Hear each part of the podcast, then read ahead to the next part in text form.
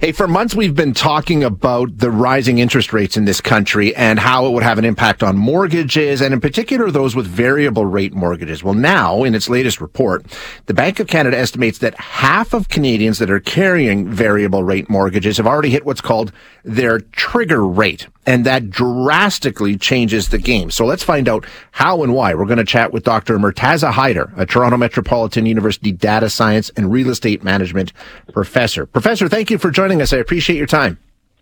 My pleasure.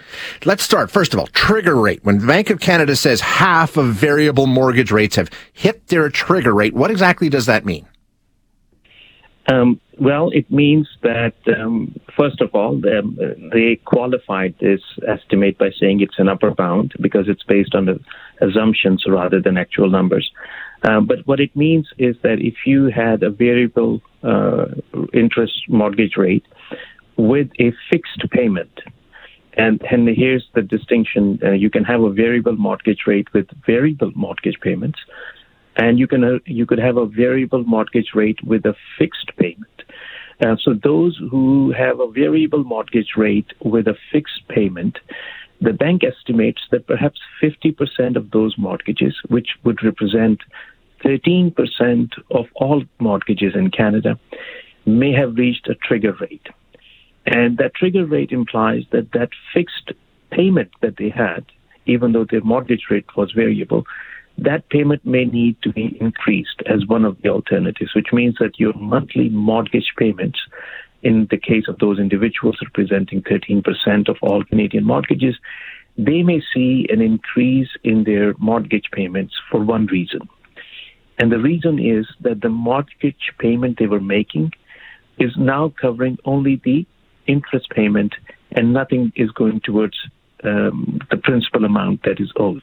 When that happens, then um, the banks or the lending institutions um, have to do some things. One of the options is to increase your monthly mortgage payment so that some of the payment you make covers the principal amount you owe. Doctor, does that have to happen? Like if I'm a banker and I've got a position where somebody is just paying me interest every month and nothing is going down on the principal, that, that would be pretty advantageous for the banks to, is, is that written into the contract that they have to do something? There has to be something going to principal?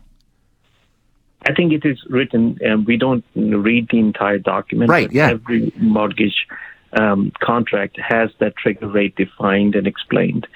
So, um, if the so so so, the, so it's not just the interest like the bank does not necessarily would benefit because um, there are other risks involved in the uh, that would define the uh, the financial uh, stability or, or the attractiveness of the asset um, that that could be a problem. And the way these int- uh, mortgage rates contracts are structured, the amortization period is also of question. So there's a limit to how far the banks could stretch the amortization periods to keep your mortgage payments fixed.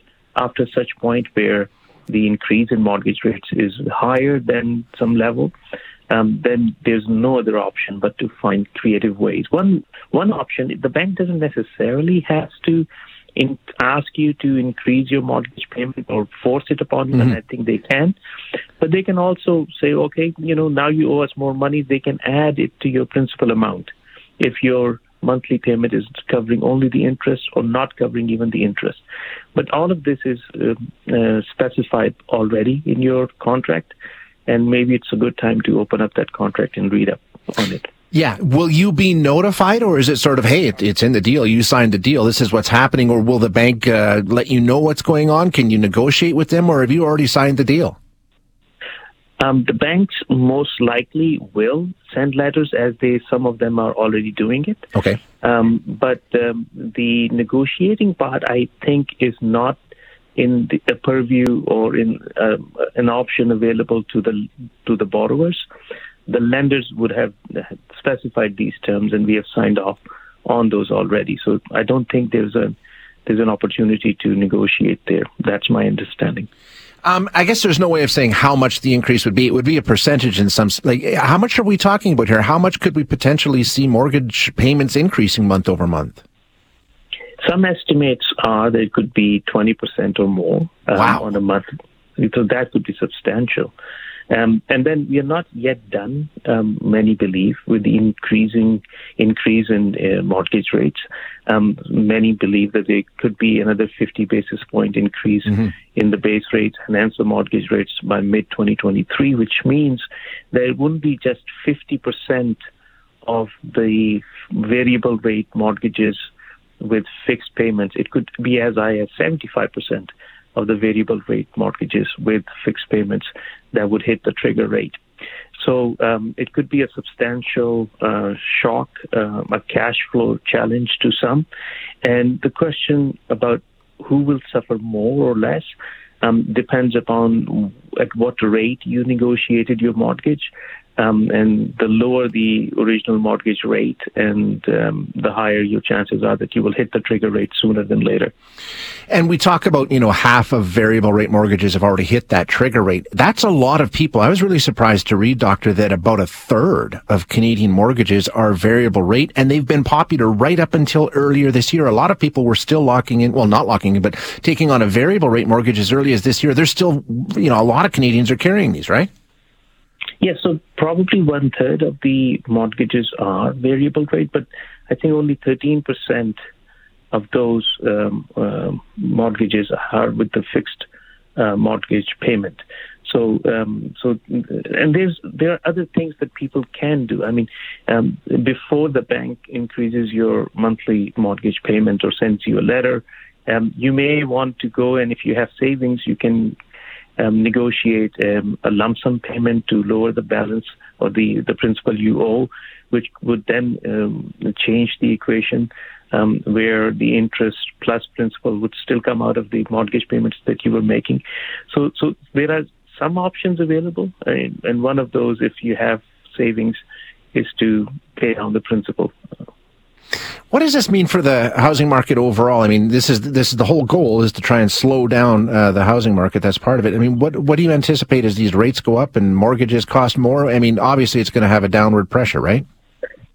Yeah, I think the um, so you have to really think through it. You have to see what could happen if it means that people may not be able to carry their mortgages and may have to sell their homes um, then those would be distressed sales, which would further bring the average prices down.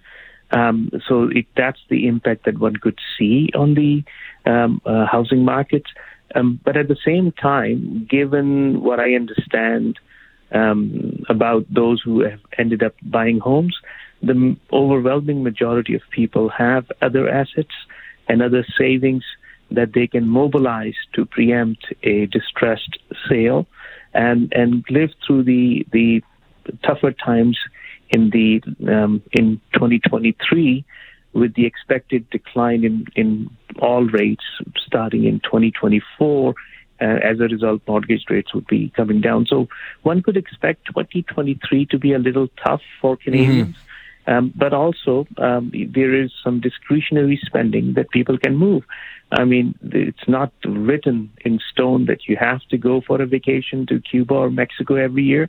Maybe save that ten, fifteen thousand dollars in vacation and other, and put it in your housing um, to preempt or prevent any any worse or adverse outcome. Yeah, and I think those are the choices a lot of Canadians are looking at. Uh, Dr. Haider, thank you so much for your time today. I appreciate you being here. Hi, it's Shauna, and I might be a bad parent because my kids think french fries are vegetables. Hey, it's Ryan, and I might be a bad parent because I went out for wings when my wife was in the hospital after giving birth. Johnny here. I might be a bad parent because in my house, the tooth fairy gives pocket change. But we're not alone. Len emailed us and said his six year old daughter's Tarzan moment going from love seat to La-Z-Boy by curtains made him more proud than any dance recital. and Andy left his two year old at the rink. All right, guys, I'm sure we're not alone. Like Andy's kid. For stories and confessions like this, make sure you check out our podcast. It's called Bad Parents, and it's available wherever you get your podcasts. I left a glove at the rink.